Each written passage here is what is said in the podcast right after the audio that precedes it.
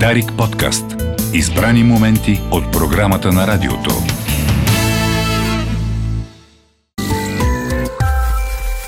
Добър ден, господин Стоев. Здравейте. Здравейте, добър ден на вашите слушатели. Днес, знаете ли, много се говори за компромиси в България на всякакво ниво, за правителство на националното спасение, ако щете, как всички да си стиснат ръцете.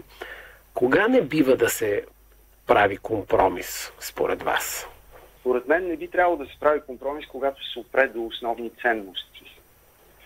А, и то ценности да индивиди и отделните партии и политически субекти са доказали, че наистина работят за, за, за основните си идеали и за, за това, в което наистина вярват.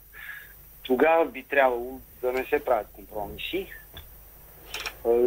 За всичко останало би трябвало някакси да се погледне по-глобално ситуацията и да се види всъщност къде се позиционираме и какви ценности защитаваме като общество и като идентичност. Тогава, ако мога съвсем малко да променя въпроса, очевидно има закостеняла политическа структура на българското общество, че и повсеместна закостенялост, вероятно. търсили сме обяснение защо това е така, къде ли не, от страха на хората, който е оправдан от промени, от евентуално липсата на културни натрупвания, от образование, от това дори, че демокрацията ни беше до някъде дадена даром 90-те години, като част от едни други европейски процеси. Може ли обаче тази закостенялост и нежелание за реформи да бъде в липсата на любопитство, на любознателност, в жаждата за нещо ново в българското общество? Въпросът е много комплексен и, и, и за мен е много трудно да посоча едно нещо, дори пет неща да посоча за това. Но по принцип общество, което е в транзит и общество, което не си е свършило работата по разчистване на миналото си, не се е консолидирало около някаква конкретна идея, била тя етична, морална, национална и така нататък. За такова общество е много трудно да, да намери консенсус дори за, дори за най-малките неща. Виждаме го по това, което се случва в парламента в момента. И тук вече въпросът скача на едно друго ниво. Тоест, възможно ли е възможно ли е да, да се намери диалог между отделни групи, които говорят на различни езици, които изповядват различни ценности явно и, и които се намират на различно ниво на порастване, uh-huh. на различно ниво на растежа си.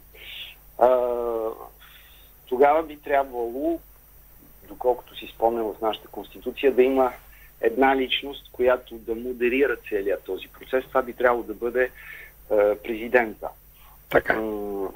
Според Конституция, горе-долу, така, така са разхвърлени е, картите. Е, това е малко като в театрална пиеса, когато правиш разпределение, примерно, когато избираш актьори за една пиеса, вече зависи и какъв е автора. Uh-huh. Бергман в едно интервю казва, Бергман, който е известен кинорежисьор, но всъщност той винаги се определя като театрален режисьор преди всичко и кариерата му винаги е била в театъра, преди да започне да прави филми и след това дори.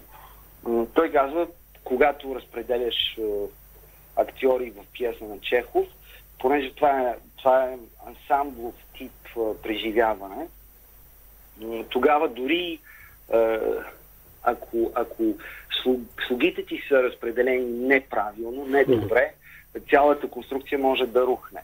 В този смисъл и ние сме в, в, в, в ситуация, в която бих казал, че сме длъжни да, да направим разпределение, да изиграем и да поставим една чекова пиеса, а в същото време разполагаме с, с, с, с актьори, които всички искат да играят моноспектакли.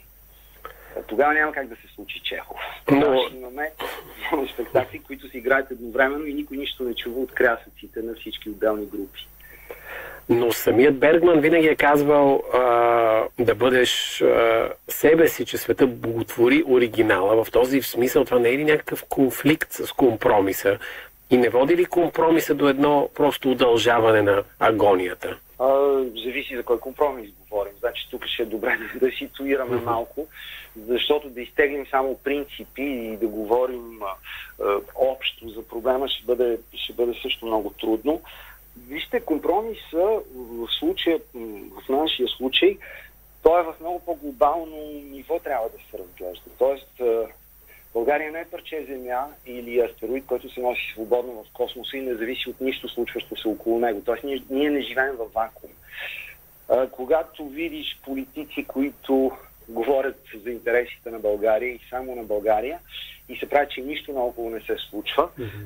трябва да светне силна червена лампа, защото всички виждаме, че се случват много неща наоколо и всъщност това, като се случва в, в нашата родина, е един умален вариант а, на случващото се в, в целия свят. И най-вече в Европа. В момента визирам и, и агресията на Русия в Украина.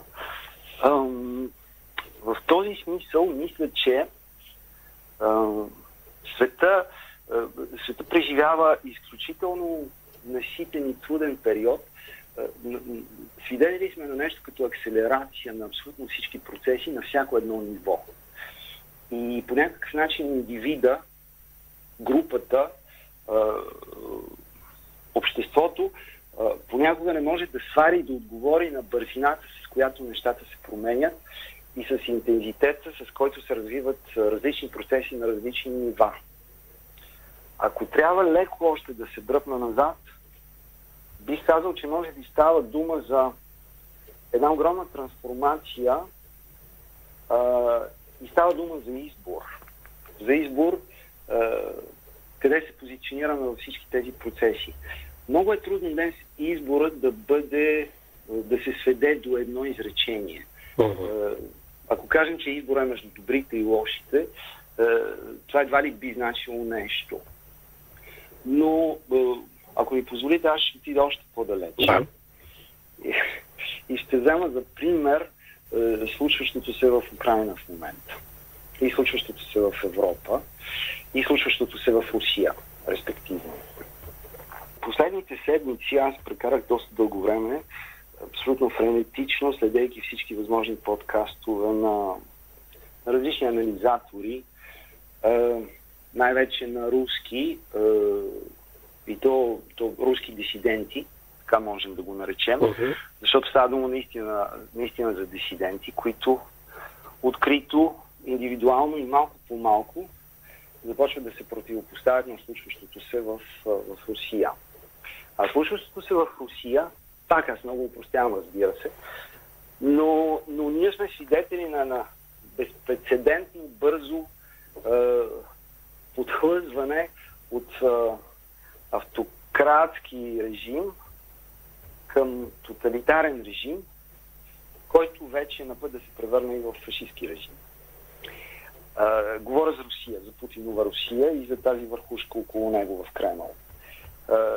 Цялото изпълнение с войната, която този човек започна, аз съм дълбоко убеден, че започвайки е, започвайки е, имайки някакъв приблизителен сценарий в главата му, който съвсем друг въпрос е дали има връзка с действителността или не, но започването на, на тази акция всъщност е, той започна без да знае до какво може това да доведе. Мисля, че и до днес този човек не знае до какво може това да доведе, просто защото едно човешко същество няма как да понесе нито целият интензитет, нито цялата отговорност на случването. А от друга страна, системата, в която това същество функционира, е чисто тоталитарна. Т.е. там решенията се взимат от един човек. И около него така има един елит, руски или постсъветски или е, варианти на КГБ и на, и на ГРУ, не знам как се казва на български, това са военните от една страна и, и, и, бившите КГБисти, ФСБ и така нататък. Е, е, цялото това нещо в един момент е повлечено в една спирала надолу, която всички започват да изпускат от контрол. И тогава нещата стават много, много опасни. И от, от друга страна, значи на мен беше много интересно да проследя от една страна украинските и проукраинските руски анализатори и от друга страна руските пропагандисти, т.е. Украина и Русия как конструират наратива за случващото се. И това е изключително показателно и много интересно, защото всъщност когато поставиш двете неща пред себе си, виждаш срещата, през които едните и другите всъщност градят разказ. и граденето на този разказ всъщност е, е друг вариант на войната, която се случва на бойното поле. Защото войната, и всички трябва да си го признаем, тя влезе навсякъде. Навсякъде, абсолютно навсякъде. Включително и в българското общество. Включително и в главата на българина. Така че как българина и обществото се справи декодира случващото се е отделен въпрос.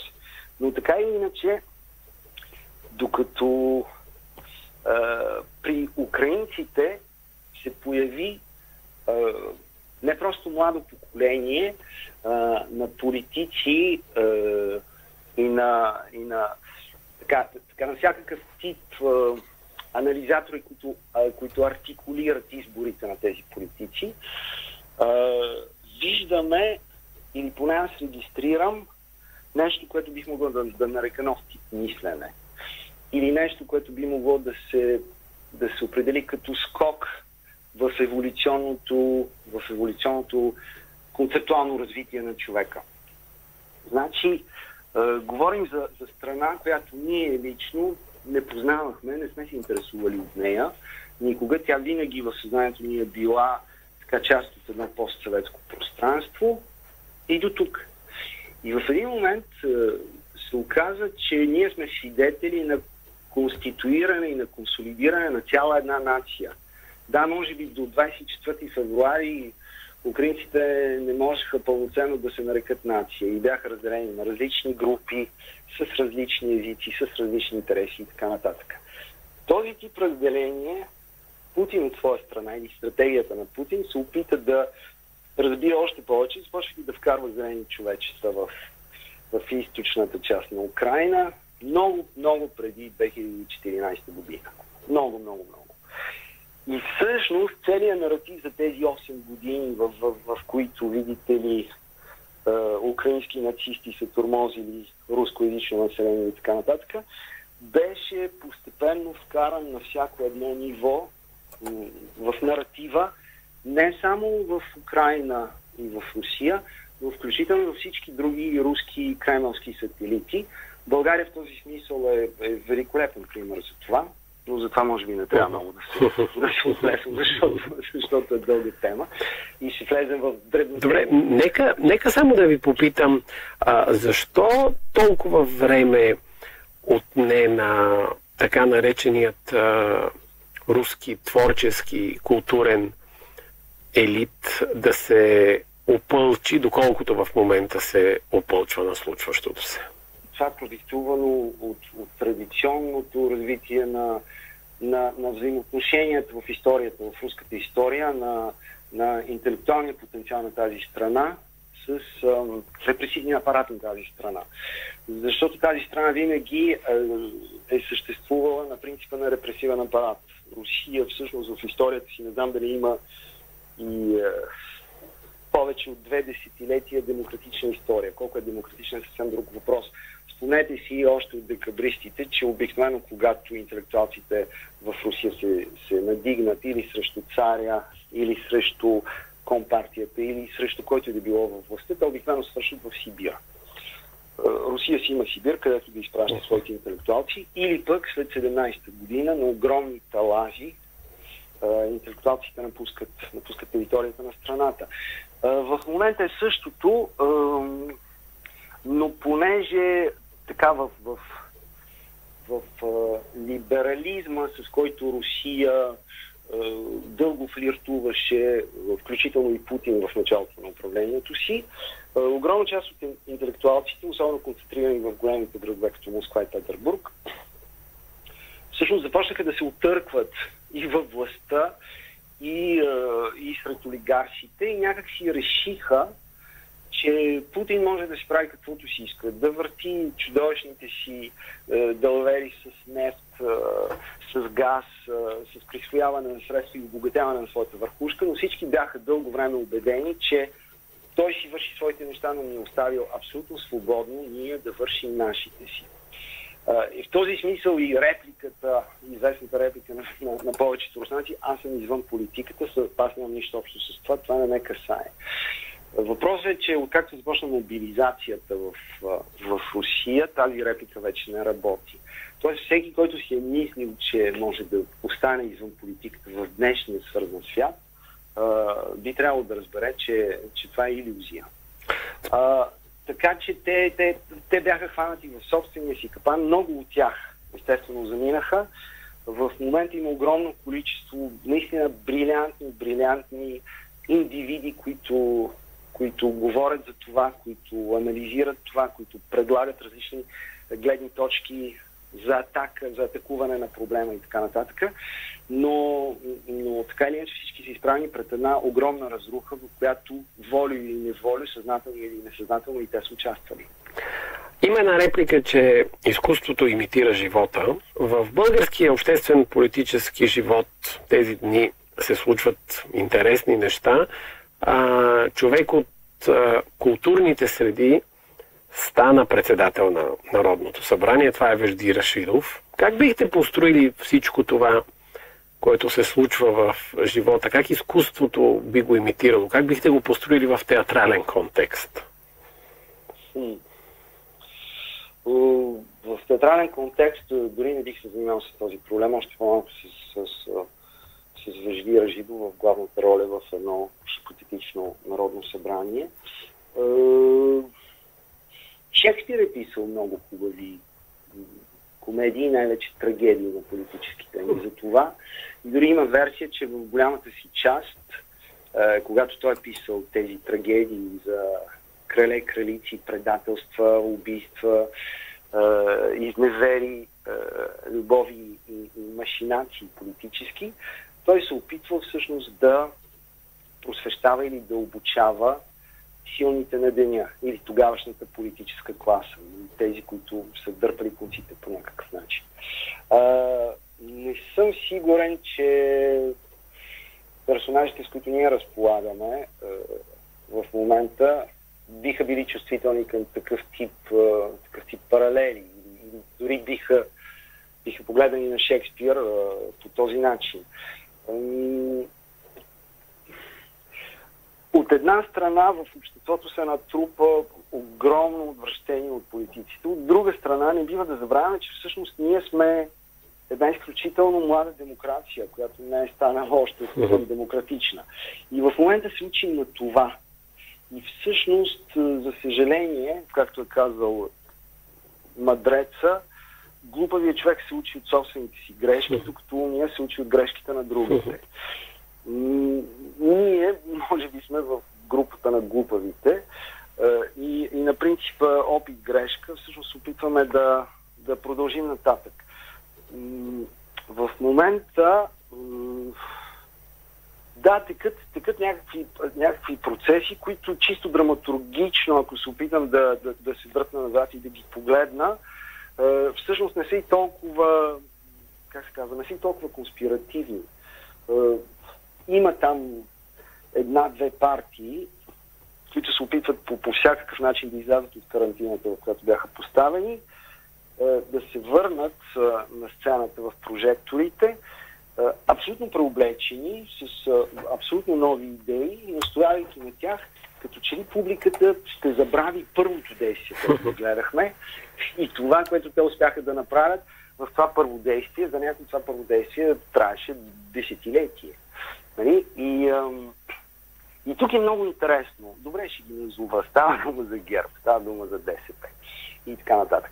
А, ГЕРБ, примерно, в момента а, тя, а, апелира, а, апелира сърцераздирателно, бих казал, като хлапето в, в, в филма на Чаплин, което се може да не го оставят, апелира другите да проявят разбиране, да, да прескочат червените си линии. В името на, на видите ли една много по-висока цел всички да се убедят, да се прегърнат и да започнат изпълнението на тази цел. Само, че има така един огромен пропуск в техния апел. За да имаш ти очи да правиш това нещо, самият ти би трябвало или да си, да си преживял някакъв вътрешен катарзис, и казвам катарзис в смисъла на, в който са го употребяли древните гърци. Наистина един потрес и едно огромно пречистване вътрешно. А не катарзиса, който ние наблюдаваме в българския парламент, който всъщност превърна думата катарзис едва ли не в, в, в, в, в нелепа дума.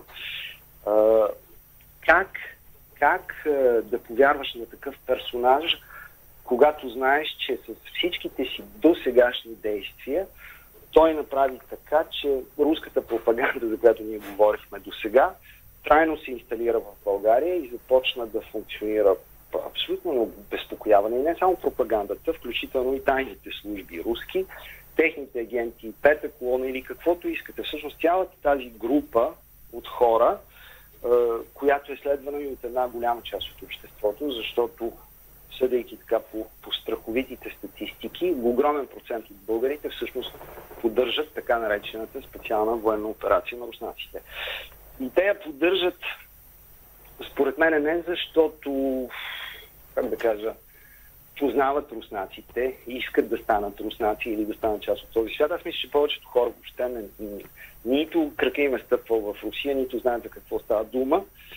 Е, мисля, че те е, по-скоро се консолидират около някаква антиамериканска идея по принцип или антизападна.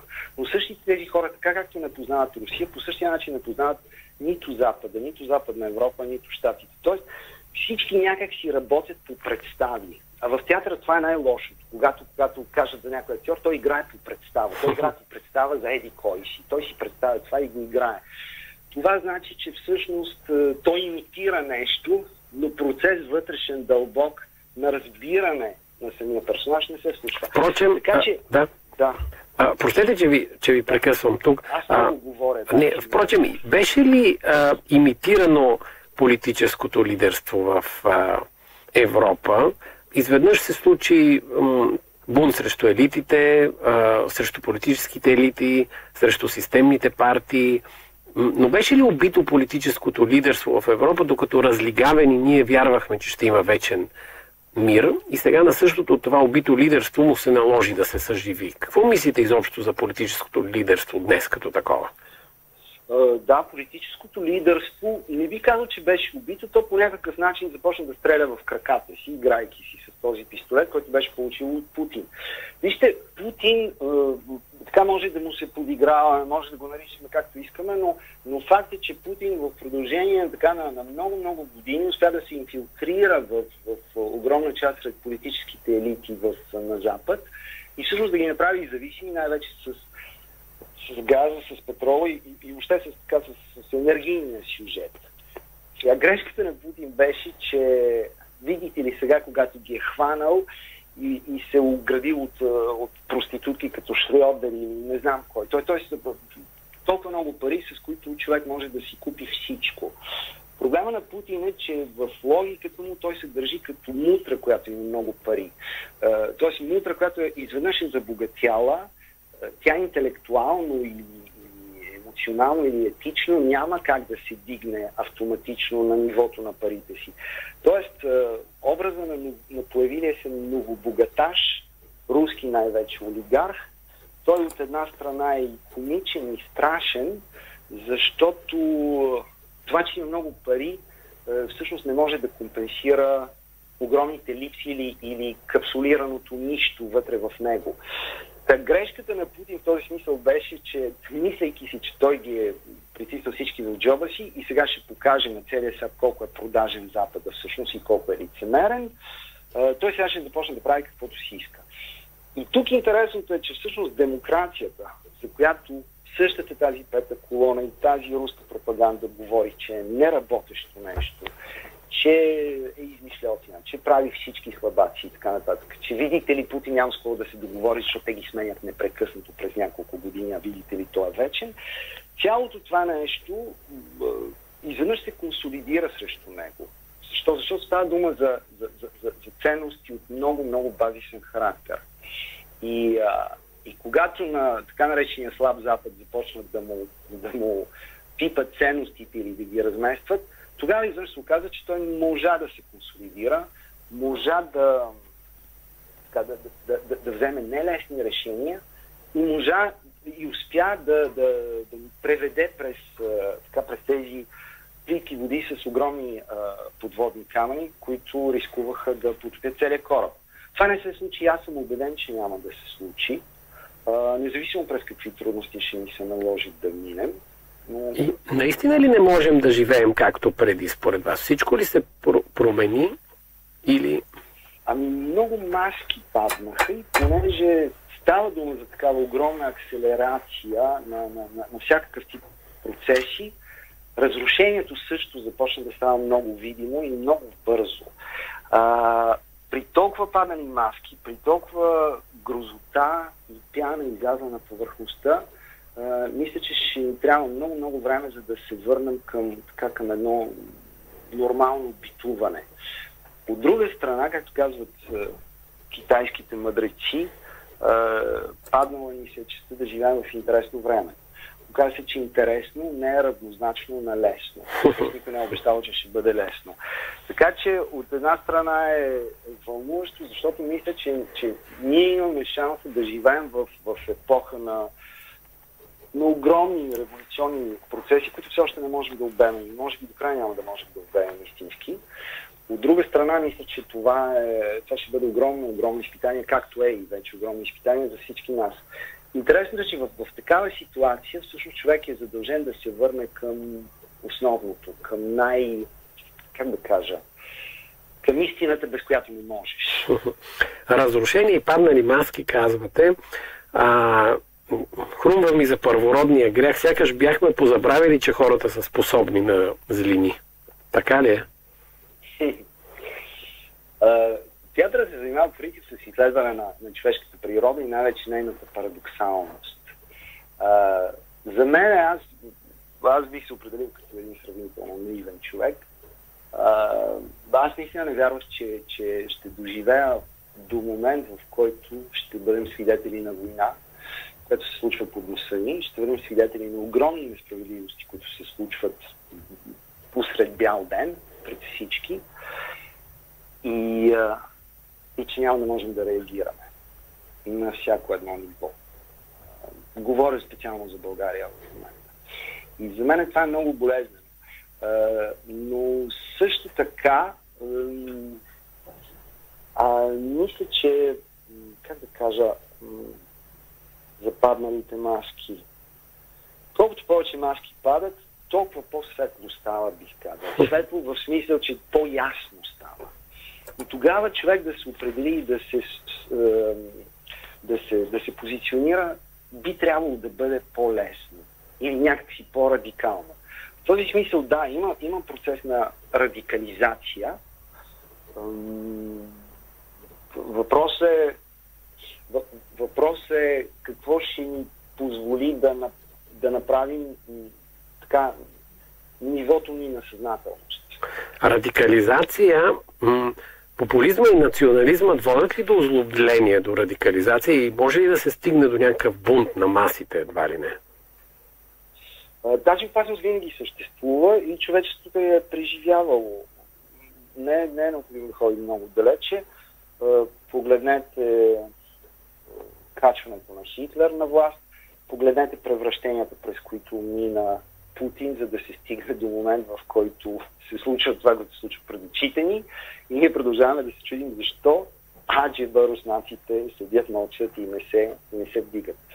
А, но това също е така много, много дълга тема. По принцип, в такива моменти на несигурност, да, пяната излиза на, на повърхността най-силно и става най-видима, защото тя е винаги най-красива. Да вземем, да вземем за пример нашия, нашия чудесен български, български случай а, на популисти, а, така наречената партия Възраждане. Или патриотите преди това, или атака. Значи това са групировки, които а, а, успяха да, да превърнат едни хубави български думи, като възраждане, примерно, в мръсни думи. И, а, и аз си казах, да, значи, ние, които претендираме да се занимаваме с, с духа, с изкуството, с послания за добро и така нататък, би трябвало да се борим, за да не дадем нито една от тези думи на тези хора. И аз не бих им дал, не бих им отстъпил нито една дума. И аз бих се борил за това възраждане да не се превръща в мръсна дума. А, защо? Защото тази пяна, значи тя се храни от един вакуум, вътрешен в човека, след това в обществото. Той се създава от най-различни фактори и няма защо да се връщаме на тях. Но в един момент този вакуум започва така да, да кристализира, да се материализира. И представете ли си какво е материализирано нищо? Значи нищо, което се материализира и се, и се прокламира като, как казваме днес, антисистемна партия. Е, е, скоропостижно починалата има такъв народ и слава Богу, беше точно такъв пример. Но тя не се появи е, с едно штракване на пръст. Тя се появи след, след десетилетия чудовищна в пущността си телевизионна програма, която огромно количество българи гледаха и включително и българите в чужбина. Това беше единствената им връзка с родината им. Е как няма да се случи такъв зулум, ако това, това е единствената им връзка с, с, с родината. И тогава стигнахме до там, че в парламента влезе една група, която се държи. Имаше един филм на Тим Бъртън «Марсиански атаки». Не знам дали сте го гледали. Това е една великолепна сатира, абсолютно в която едни ужасни, злобни, зелени човечета, марсианци пристигат на планетата, уж се оговарят с земните жители и правят точно обратно след това. Е, има такъв народ, е, начало с лидера си. Е, мисля, че, мисля, че би бил идеален прототип за, за персонажите в марсиански атаки. Днес, е, днес пред нас е партия Възраждане.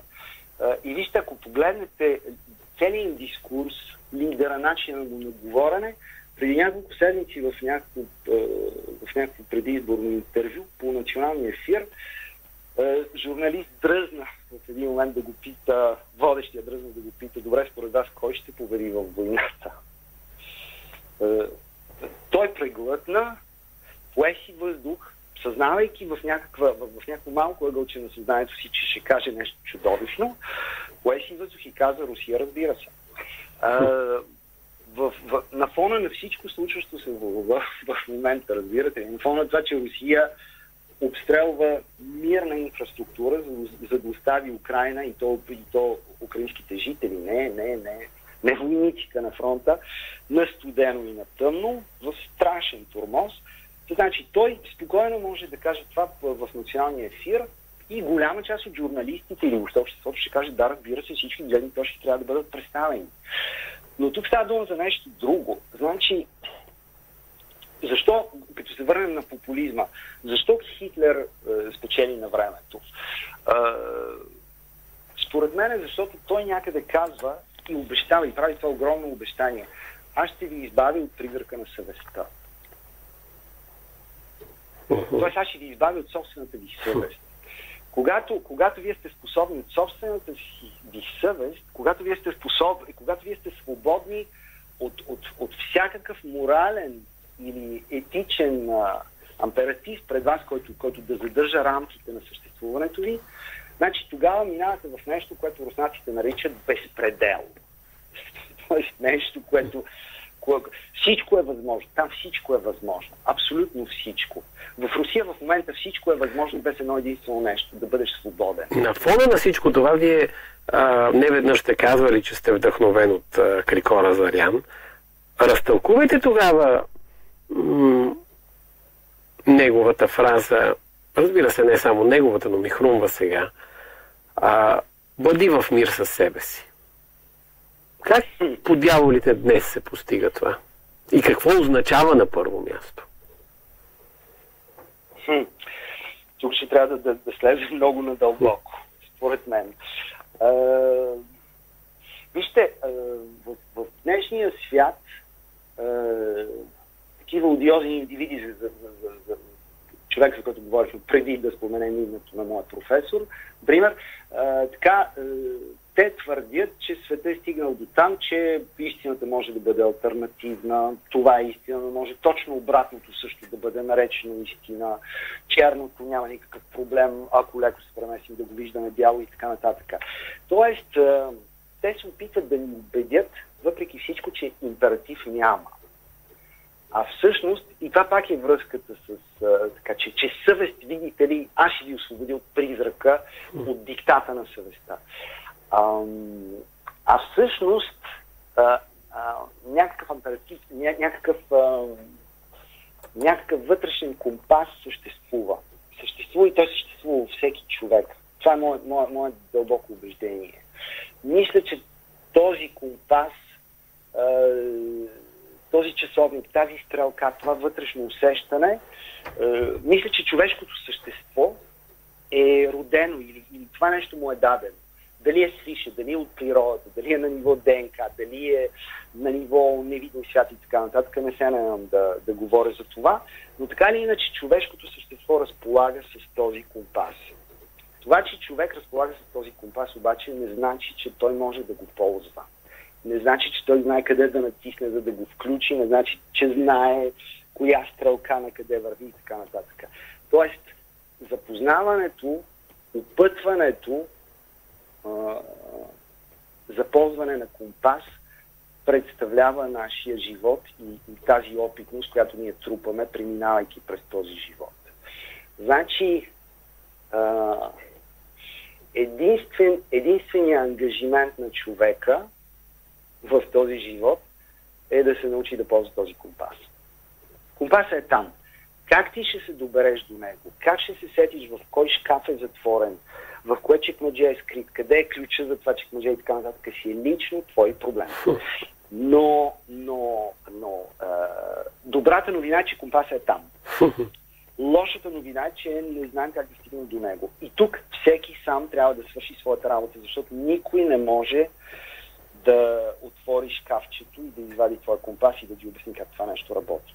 Та, да бъдеш, да, да се върна на, на, на репликата на, на професор Азарян, да бъдеш в мир със себе си, мисля, че значи да действаш и да правиш избори според това какво този компас ти показва. А вече как го наричаш е съвсем друг въпрос. Може да е съвест, може да е Божия промисъл, може да е може да е настройчик на съзнанието, може да е компас, това няма абсолютно никакво значение. Това са, това са просто понятия, за да се нарече нещо, което ние няма как да питнем и да, и да дефинираме с материалистически, материалистически компоненти. Вярвате ли, че нещо в България ще се промени тогава? Имам предвид децата да искат да останат тук, а не да учат навън, например. Да, убеден съм. Убеден съм. Не мога да ви кажа дали това ще стане след 10 или 100 години. Това не мога да ще кажа, но, но, но съм убеден. Аз, как да кажа, аз го усещам по себе си. Аз, аз имам чувство, че връзката ми с България в момента е някакси много по-интензивна, отколкото когато аз а, работих и живеех там. Естествено, аз се връщам регулярно, опитвам се така да, да поддържам връзка с колеги, с театри, опитвам се да, да, да, да бъда присъстващ колкото мога и мисля, че това нещо ще се засила все повече и повече, защото, как да кажа, е, мисля, че това, мисля, че това е към моята, моята версия на патриотизъм. То, тоест, тоест, това, което аз бих могъл, това, с което аз бих могъл да допринеса. Е, не мисля, че моята версия е универсална. И мисля, че тя е за по-глупави хора. Тоест, на мен ми трябваше време и разстояние да се отдръпна от всичко слушащо се там, за да мога да се върна някакси много по-силно, независимо под каква форма. Има хора, които нямат нужда да, да, да, да пропиляват толкова много години и да се лашкат в това, нито да пътуват, нито да напускат, нито да се връщат. Има хора, които, които се чувстват а, на мястото си там, където са в момента и това, и аз разчитам, и аз разчитам много на, на тези хора. А тези млади хора, тези образовани българи, като се сблъскат с дадена несправедливост днес в родината си, как да бъдат настроени според вас? Воинствено или не? Вижте, мисля, че, че се появяват нови поколения, които така трудно е да се генерализира, но мисля, че е, те имат различен хард диск, ако можем така да кажем. Тоест, те, те могат да теглят информация от общия, от общия облак много по, в много по-чист вид и много по-бързо, отколкото, отколкото моето поколение или, или по-възрастните от мен. А, така че те имат, те имат а, развито, развито чувство за, за несправедливост. А, мисля, че, мисля, че първото, което трябва да развивате собствената си съзнателност. Защото колкото по-съзнателен ставаш, толкова по-свободен ставаш. Тоест нещата, които ти пречат, нещата, които ти спъват, нещата, които те побъркват, с увеличаване на тази съзнателност, те започват да, да отпадат едно след друго. Или да се разтварят във въздуха. Или ти, ти откриваш, че можеш съвсем спокойно да ги прекрачиш и да продължиш натам.